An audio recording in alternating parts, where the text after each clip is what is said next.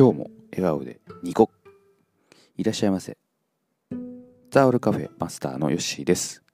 この番組は読書で得た知識を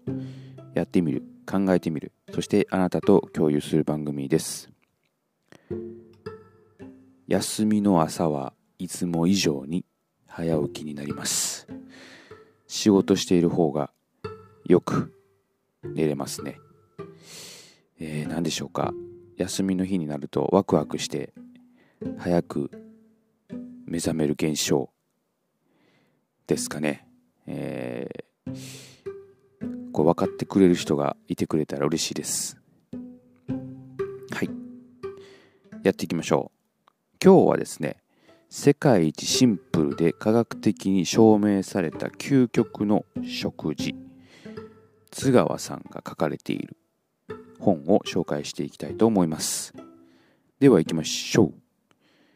健康のためには成分よりも食品に注目することが重要である。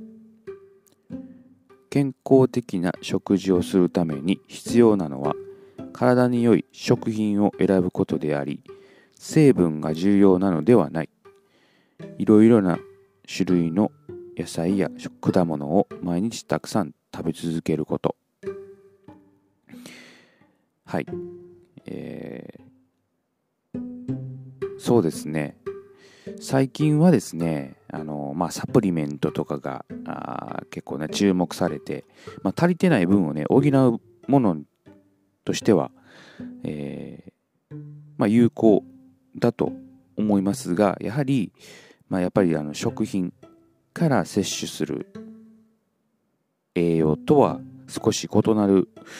えー、みたいで、えー、やはりね、えー、まあ、この食品から取るのがいいのではないかというふうに書いてありました。うん、まあそうですね、まあ、僕も、あのプロテインとかねあの飲んでますけれども、まあ、本当やったらね、えーまあお肉とか卵とか大豆とかそういうものから、えー、タンパク質をね、えー、取り入れた方が、えーまあ、ここで書いてある感じによるといいのではないかと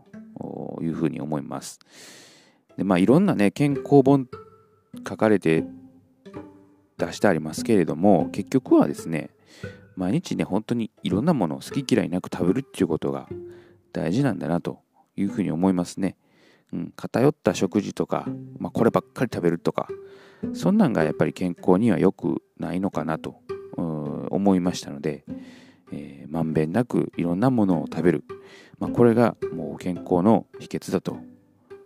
まあ、食事に関してはあそういうことかなと私は思っております。ねあのまあ、ダイエットとかね、えー、体質改善とかあありますね。だけど、やっぱりその期間限定にした方がいいですね。ずっとそれをするっていうのは、まあ、体にも良くないかなと思いますので、えー、まあ、1ヶ月、2、3ヶ月とか決めてね、えー、やっていくには、まあまあ、あの、まだ大丈夫なのかなと、え、私は思っております。ま、健康がね、やっぱり第一ですしね、えー、体壊しても、体壊して長生きしててもね、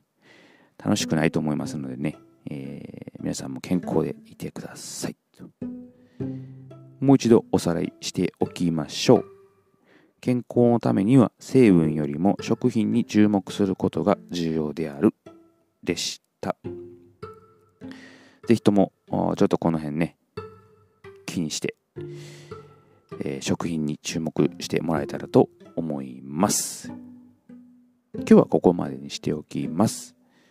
またのご来店お待ちしております。